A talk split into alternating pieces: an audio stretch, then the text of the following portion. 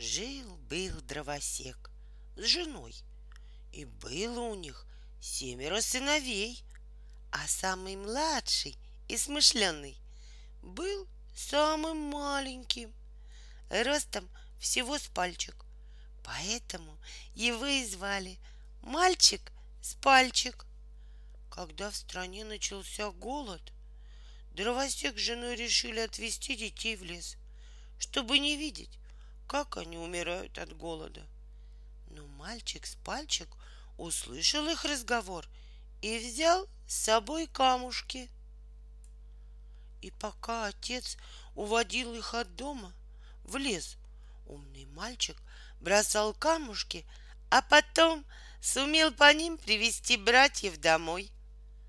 Но в другой раз камушков у него не оказалось, и мальчик с пальчик бросал хлебные корочки. Но птички склевали весь хлеб, и братья заблудились в лесу. Вдруг они увидели огонек. В лесу стояла избушка.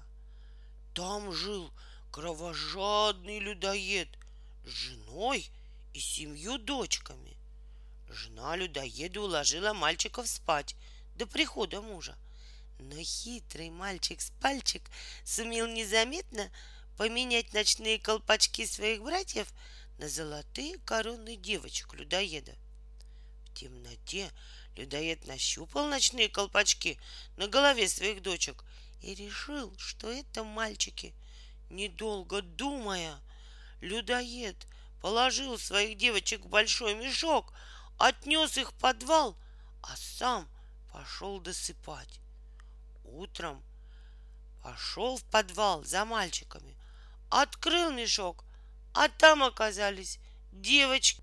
А в это время мальчик с пальчик со своими братьями уже бежали домой.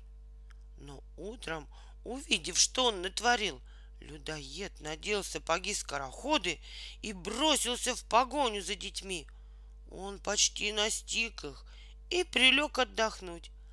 А мальчик с пальчик сумел стащить с него сапоги и надеть на себя. Сапоги-то были волшебными, поэтому они могли увеличиваться и уменьшаться, чтобы быть в пору тому, кто их надел. Мальчик с пальчик в сапогах-скороходах отправился во дворец к королю и устроился у него гонцом. С тех пор его семья зажила счастливо и никогда уже не голодала.